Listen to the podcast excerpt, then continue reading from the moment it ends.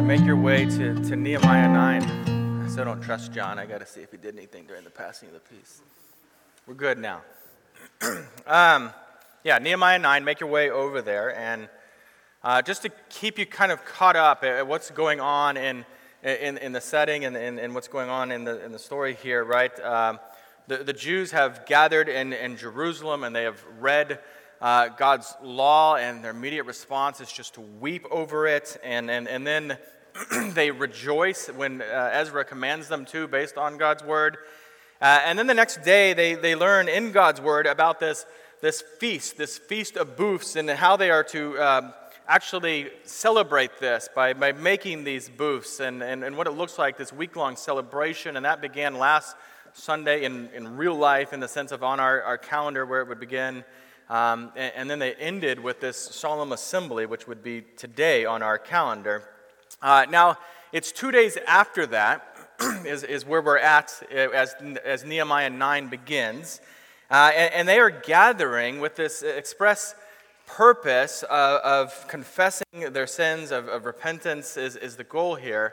Now, um, God has, has been bringing about this conviction In, in their hearts uh, through the reading of his law. And and while they've, they've most likely in their own lives, right, they're going home and they're thinking about the things they're learning in God's law, they're most likely have, have felt conviction and confessed it and uh, individually, repented individually, and now we're going to see them do it corporately together.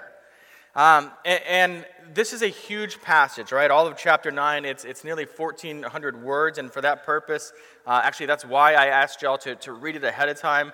Uh, we're not going to read it all this morning. We're going to cover it all, and, and a lot of this is is actually working through Old Testament stories, and, and, and so we'll kind of summarize our way through those, but, but we're going to work our way through it. But we're not going to read it all right now.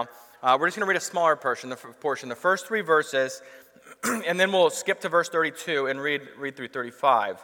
Um, okay, so let's let's begin. Nehemiah nine, verse one. Now on the twenty-fourth day of this month, the people of Israel were assembled with fasting and in sackcloth and with earth on their heads. And the Israelites separated themselves from all foreigners and stood and confessed their sins and the iniquities of their fathers. And they stood up in their place and they read from the book of the law of the Lord their God for a quarter of the day. For another quarter of it they made confession and worshiped the Lord their God. I'll skip on down to verse thirty-two. Now, therefore, our God, the great, the mighty, and the awesome God, who keeps covenant and steadfast love, let not all the hardship seem little to you that has come upon us, upon our kings, our princes, our priests, our prophets, our fathers, as fathers, and all your people, since the time of the kings of Assyria until this day.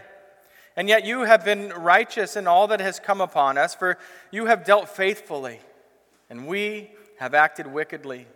Our kings, our princes, our priests, and our fathers have not kept your law or paid attention to your commandments and your warnings that you gave them.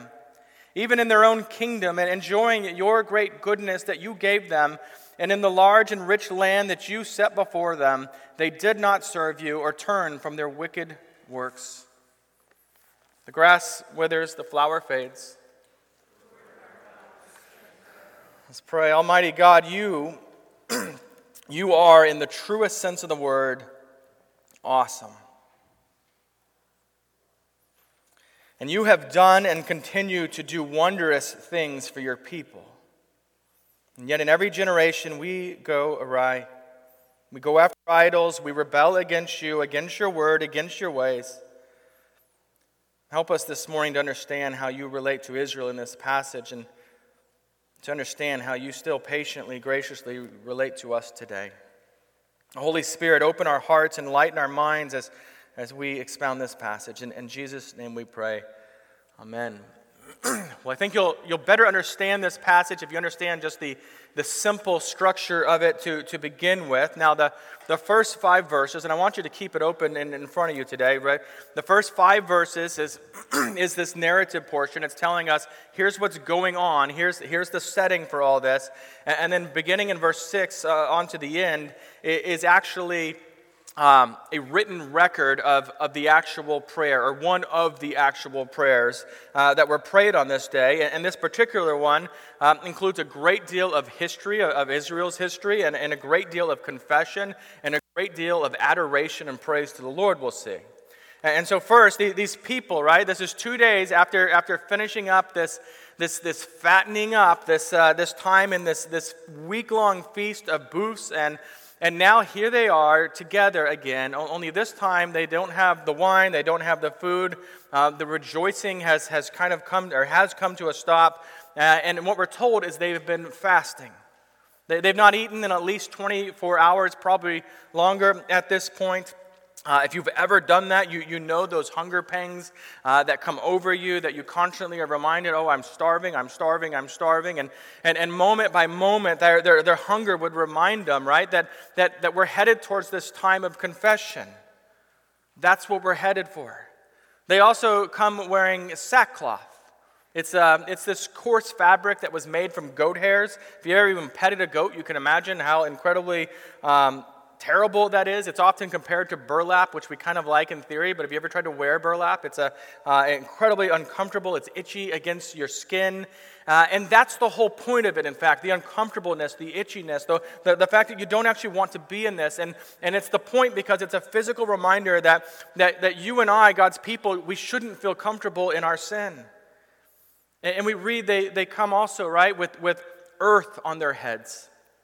Dirt has been rubbed into their hair. It has been coated on, on their face and their arms. It's it's all over again at them. And, and again, it's a it's an uncomfortable, and, and every moment the, the urge to just wash themselves, it's this mourning, sorrow symbolism there, right? And it and it just reminded them that, that as they gather together, they are doing so to confess and to repent of their sin.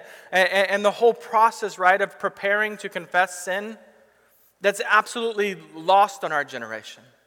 It's not something we do. We we can't even fathom it. Why are they doing this? But but it serves to engage our, our wayward hearts, to, to draw us into this, this focus on, on the holiness of, of God. So so that we would rightly come before God and, and, and saying, right, it's that verse I, I quote so often from, from Isaiah, right? Woe is me, for I am lost, for I am a man of unclean lips, and I, I dwell in the midst of a people of unclean lips. Just dwelling on the holiness of Lord drives them to the this, this time of confession. See, confession should be a daily practice for every disciple of Christ. Further, corporate confession of sin must be understood as, as not just a response to worship, but an actual element of proper worship of the Lord.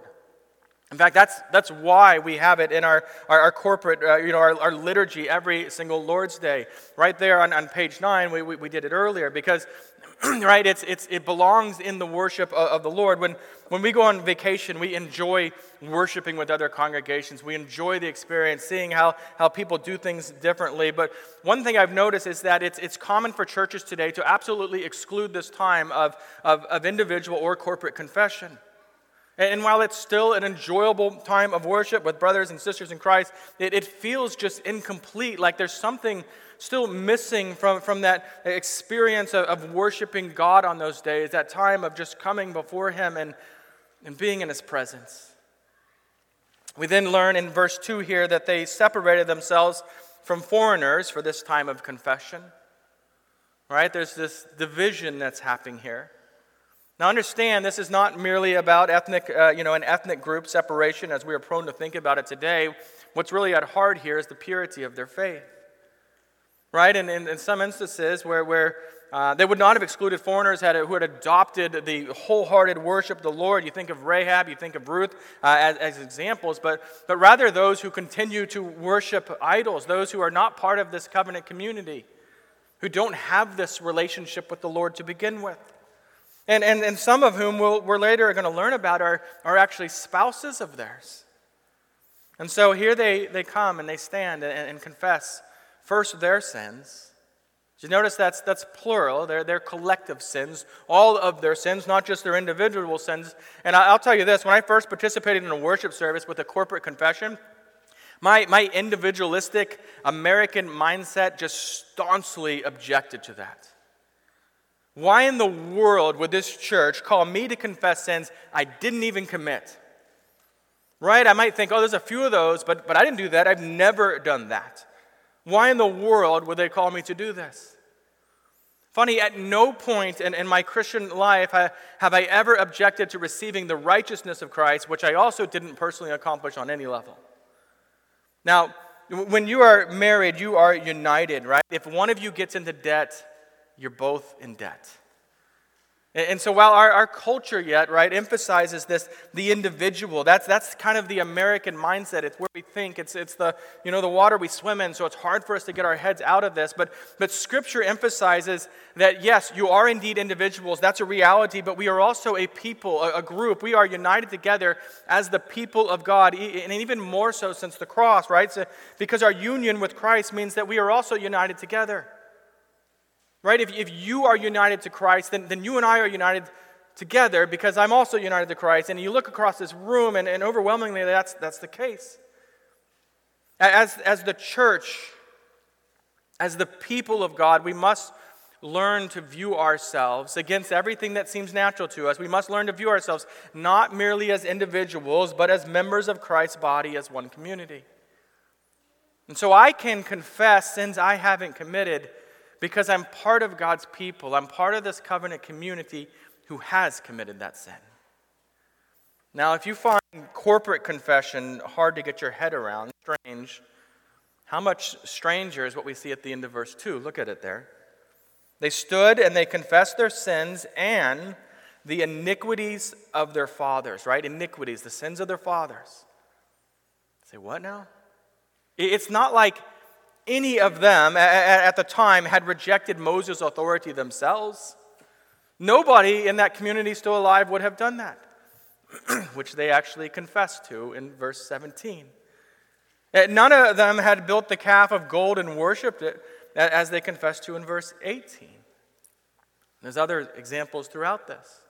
So, so why are they confessing past sins of the covenant community? They're doing so because sin doesn't just nicely stay in the moment, in the era, and in, in that exact instant, right? That the sin is actually passed down from, from generation to generation, and that can be a confusing concept, but we, we see it a number of places in the Scripture. The, the sin of their fathers has become a, a legacy of idolatry in their lives, a pattern of disobedience in, in their own life, and, and, and unfaithfulness to the Lord, right? They've learned that from their fathers, and, and so they live that. In other words, their, their father's sin has shaped them, it's influenced them, it's become their own sinful tendencies as well. When we can be honest about the sins of our fathers, the Christians who have come before us, we, we no longer have to justify everything in our history. We can own up to it. We, we can say honestly, yeah, there have been some awful things committed in the name of Christ, in the name of Christianity, and we confess that, we repent of it. I can show you what God calls us to in His Word, and they didn't live that way. Absolutely, we can confess that. Which raises that question, are, are we to confess the sins of our fathers as well? I've kind of already answered it. Yeah, there are times when it is appropriate for us as the people of God to do so. Our, our denomination, the, the P C A, spent a number of years considering how um, the elders and the members of, of our previous denomination that we came out of, and our current denomination as well, had, had sinfully treated people of other races. This is uh, a while back, years, what, fourteen, fifteen, when it really started being discussed. And, and then in the summer of two thousand sixteen, our, our denomination wrote and approved a statement of confession for, for these sins of your fathers, if you will. I'll, I'll read you the first portion of it. It says this. Therefore, be it resolved, the forty-fourth General Assembly of the Presbyterian Church in America does recognize, confess, condemn, and repent of corporate and historical sins, including those committed during the Civil Rights era, and continuing racial sins of ourselves and our fathers, such as segregation of worshipers by race, the exclusion of persons from church membership on the basis of race, the exclusion of churches or elders from membership in the presbyteries on the basis of race, the teaching that the Bible sanctions racial segregation and discourages interracial marriage, the participation in and defense of white supremacist organizations, and the failure to live out the gospel imperative that love does no wrong to neighbor. It goes on for four more paragraphs. If you'd like to, to read it, I, I put a link to it in our, our website, website's calendar event page. We, we've started putting relevant information um, in, in that worship event calendar page, right? I encourage you to check it out each week. Um, you can go to the website and see it, or, or if you sign up for the texting, you'll receive it on Saturday evenings. Anyways, uh, what I, I just read is, is my denomination and your denomination confessing our sins and the sins of those before us. Most of that list, right, are things you're like, I've never done that. Um, and then listen, our, our denomination didn't do this. This is important. Our denomination didn't confess this sin because B L M or C N N or any other acronym made it trendy to do so. It, it was because Scripture, God's holy word, convicted us uh, of sin. Not the whole nation's sin. Not everything you might be reading about in the world, right? But our sin as Christians, as the church, particularly as Presbyterians, how we treated brothers and sisters in Christ who are of other ethnicities, what was wrong and needed to be confessed and repented of. And I appreciate the fact that our denomination did so. And so then we, we learn in verse three what else they do. They They spend a third of their day reading and presumably explaining, the expos- expositing God's word, and another quarter of the day in worship and more confession. It's, if you want to put those into hours, they spent three hours, right, reading God's word. They spent three hours in confession and worship. You're talking about six hours here. It's an incredibly uh, long time. Uh, and, and so one of the things we, we learn here is there is this distinct connection between reading or hearing God's word and, and actual confession of, of sins. Uh, let me try to explain this to you. The, the Westminster Shorter Catechism, question fourteen, asks this question: what is sin? How do we define it, right? And it, and it gives this biblically derived answer. Sin is any want, right, lack of, any want of conformity unto or transgression of the law of God. You hear what that says. Sin is not defined by what, what is culturally considered evil, but by what God's word reveals and declares to us to be evil. A hundred years ago in our nation, sex outside of a marriage commitment was almost universally acknowledged as sinful, right? As a Christian, you would hold a view, right? And your neighbor, who has nothing to do with Christ or the church or anything, probably hold, held the same view at that time. Uh, today, only fourteen percent of Americans uh, consider sex outside of a marriage commitment to be sinful, to be wrong. Sadly, once you uh, qualify, right, those who identify as Christians, that number only raises to thirty-two percent. You see, while people's opinions ha- have changed and will continue to change, God's standards remain the same. And, and here is the, the connection to confession then, is this. Like when we when we read God's word, when we're in it, when we're studying it, when we're seeking to understand it, when, uh, when that's the case, we become more and more uh, of the way that God actually calls us to live. What is right and wrong? What are the expectations in that regard? Um, how to obey him, how to love our neighbor well, how to conduct business in a way that is, is right and honoring to the Lord, how to restore relationships when when when we do sin against people. And, and if you and, and I are, are not in God's word freshly learning, not, oh, I've read that once before, I think I have a general idea, but, but in his word freshly learning what is right and what is wrong, then there's no way we're going to be convicted of sin. You might feel bad for some cultural thing that you keep hearing is bad, but you're not going to have a good sense of what God actually declares right and wrong. And so we must be spending time in God's word, comparing the way that God calls us to live our life with this reality of, oh, here's how I am living my life. And now then we we hear these words of adoration in, in what is a call to worship in verse five. It says, you can see it in your passage, it says, stand up and bless the Lord your God from everlasting to everlasting. Blessed be your gracious name, glorious name, which is exalted above all blessing and praise. All right, they begin, they go into this prayer, and the first thing they do is just focus on God. How wonderful and glorious God is. And from this point forward, we see that the uh, right the, the words of this, this corporate confession of theirs. Re- regarding this prayer, Derek Thomas comments, he says, reading this particular prayer with its unrelenting God-focused perspective and an unfettered confession of personal and corporate sin should prove a tonic for tired, struggling souls. The prayer itself is brutally honest about their history. It recounts all the failure of God's people over and over from generation to generation, and it, and it recounts the faithfulness of the Lord to them despite that.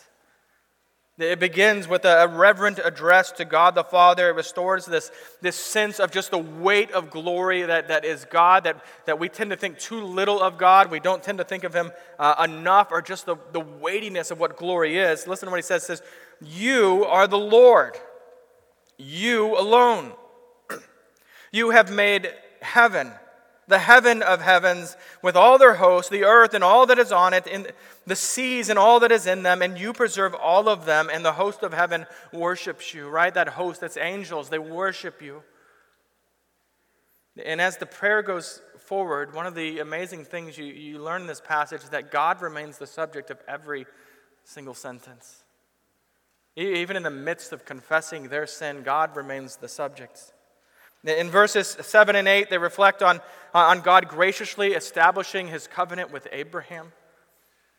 The rest of the prayer follows this, this pattern over and over, right? It tells, a, it tells the story of, of, of their deliverance from slavery in Egypt. It tells the story of uh, their journey through the wilderness after the Lord's delivered them from Egypt. Uh, it tells the story of their receiving the, the promised land and all that the Lord does, does to give that to them. And, and the pattern that gets followed here, it goes like this.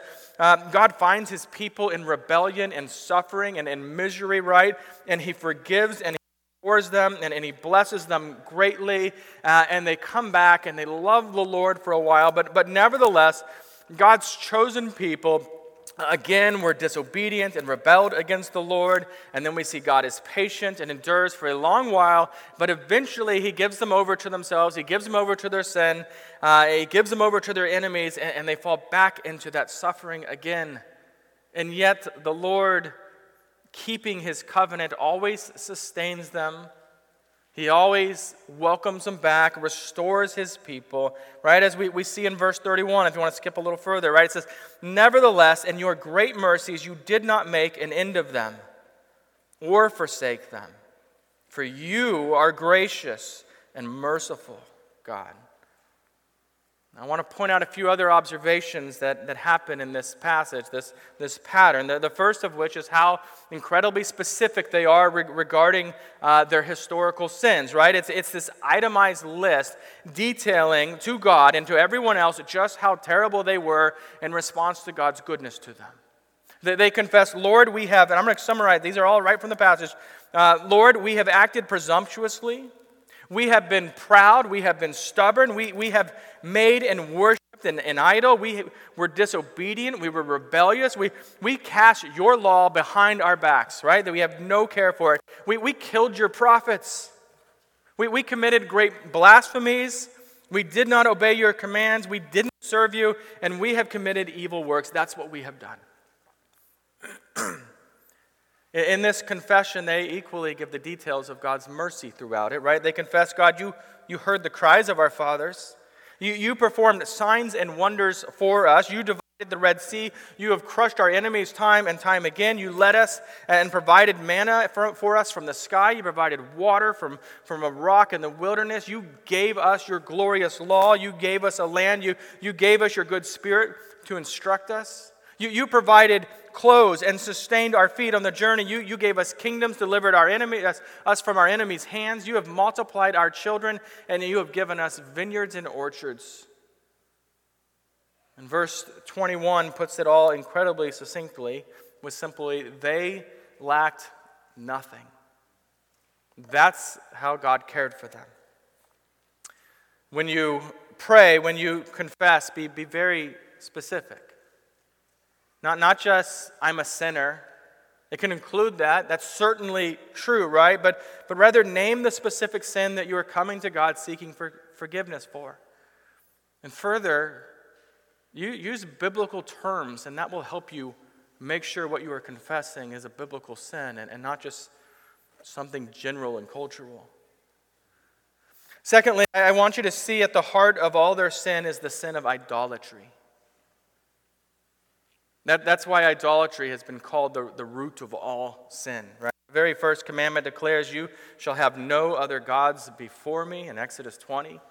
You, you ever notice you, you can't break any of the other nine commandments until you have first broken that very first one? As, as Martin Luther said, under every behavioral sin is the sin of idolatry.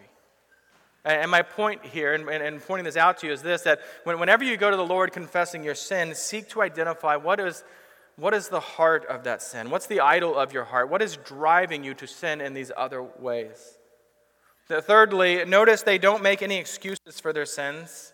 They're not saying, well, yes, we disobeyed, but but because the situation kind of drove us to it, like we wouldn't have done it if if not in this particular situation. They're not saying anything like that. Their, their, their confession also is not this rote mechanical uh, thing, but it is open, it is brutally honest. They are crying out as those who are guilty and belong to a people group who are, are you know, the people of God who are guilty, and, and they're looking to the Lord to just have mercy because they know that's their hope. Let, let us confess like that. Let, lose the excuses and, and lay your guilt before the Lord. Fourth, they remember God's faithfulness. Over and over, they acknowledge the misery that sin has led them to. That, that's important for you to understand in your own battle against sin, right? They, they're able to see, we chose to rebel against the Lord. We chose to do what we want. We disobeyed him, and it led us into misery ultimately. Over and over, and, and yet they also remember, right, the, the fountain of grace that God has led them back to over and over again.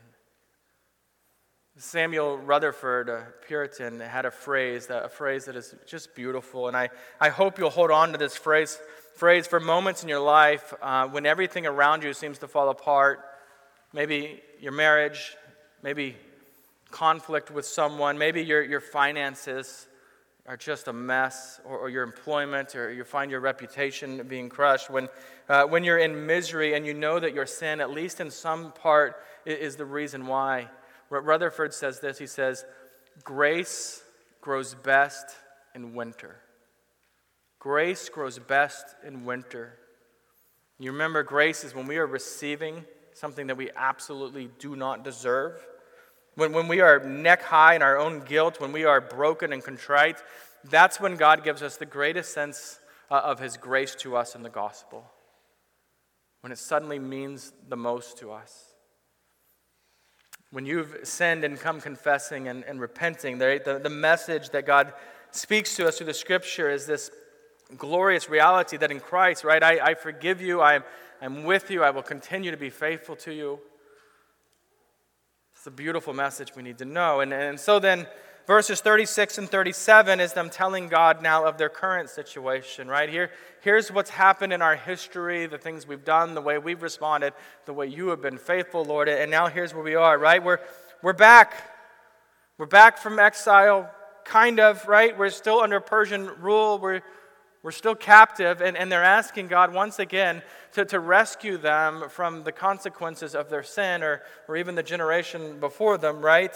Um, and, and then it ends with this reaffirmation of the covenant, which we're going to get into and look at next time with a little more detail. Um, and, and as we come to an end, I, I want you to look back at, at the end of verse seventeen. We, we've just confessed, or they've just confessed sin, and, and they... And then they confess the, the following about the Lord, right? A, a, a statement that they're saying is true about God. But you are a God ready to forgive. This is verse seventeen. Gracious and merciful, slow to anger and abounding in steadfast love. And you did not forsake them. The, the scriptures shine light on God's holiness. And at the same time, they reveal your lack of holiness.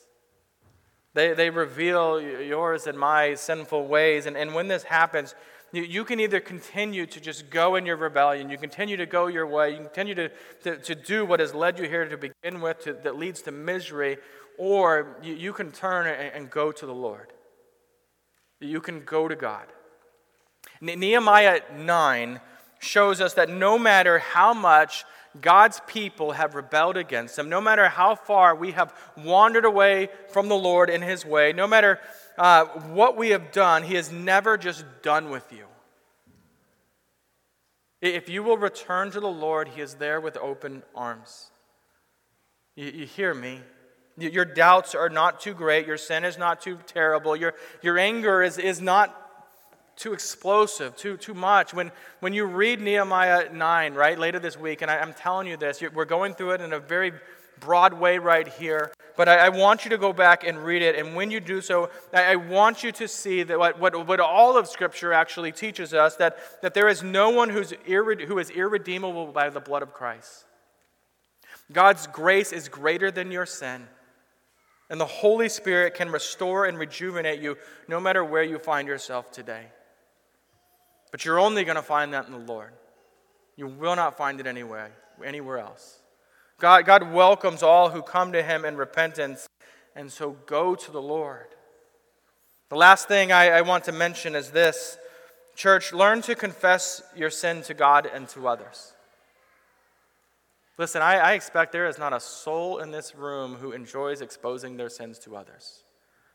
You probably prefer everyone just assume you don't have any. And yet our, our God has made it clear that the sanctification that we desire as His children most often involves other Christians. It, it involves confession. It involves bringing our sin out of the dark corners of our, our lives, of our hearts, and bringing them into the light where they can actually be dealt with. James five sixteen instructs us, saying, "Therefore, confess your sins to one another." Have you ever obeyed that commandment? Will you do it this week? I, I'd like you to, to learn to try, and I don't mean digging up the biggest sin you can think of and confessing that, although that's certainly an option, right? But but but just verbally own up to, to your struggle. Maybe your struggle to just love someone. Maybe, maybe the way you, you've made an idol out of time or money or entertainment or pride. You, you'll be amazed how much confessing sin also helps you to understand God's grace. And you understand that, right? And, and also just how, how it gives us strength in the battle against sin. Because you confess that I find this person difficult to love. And, and suddenly you're, you're saying, okay, but I'm supposed to. I'm acknowledging that as sin. I'm acknowledging my need of forgiveness for that sin. I'm acknowledging my need of the Lord to give me the strength to, to not continue in that strength. Or in that sin. So it's a glorious thing, and so I encourage you this week. Confess your sin to someone, a brother, a sister in Christ. Let's pray. Father, we ask that you not permit our hearts to hear a passage like Nehemiah nine and walk away unmoved. Show us our sin. Show us where we are currently rebelling against you.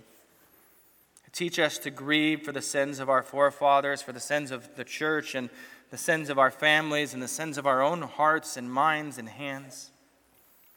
Lead us to genuine confession, and the Holy Spirit, keep ever in our minds what we have just learned about our God, that you continue to be ready to forgive, gracious and merciful, slow to anger, and abounding in steadfast love. Yes, Lord, give us a sense of our sin that we might have a great sense of, of your grace and your beauty and your holiness. That we ask for. And this we pray for in the name of Jesus, our Savior. Amen.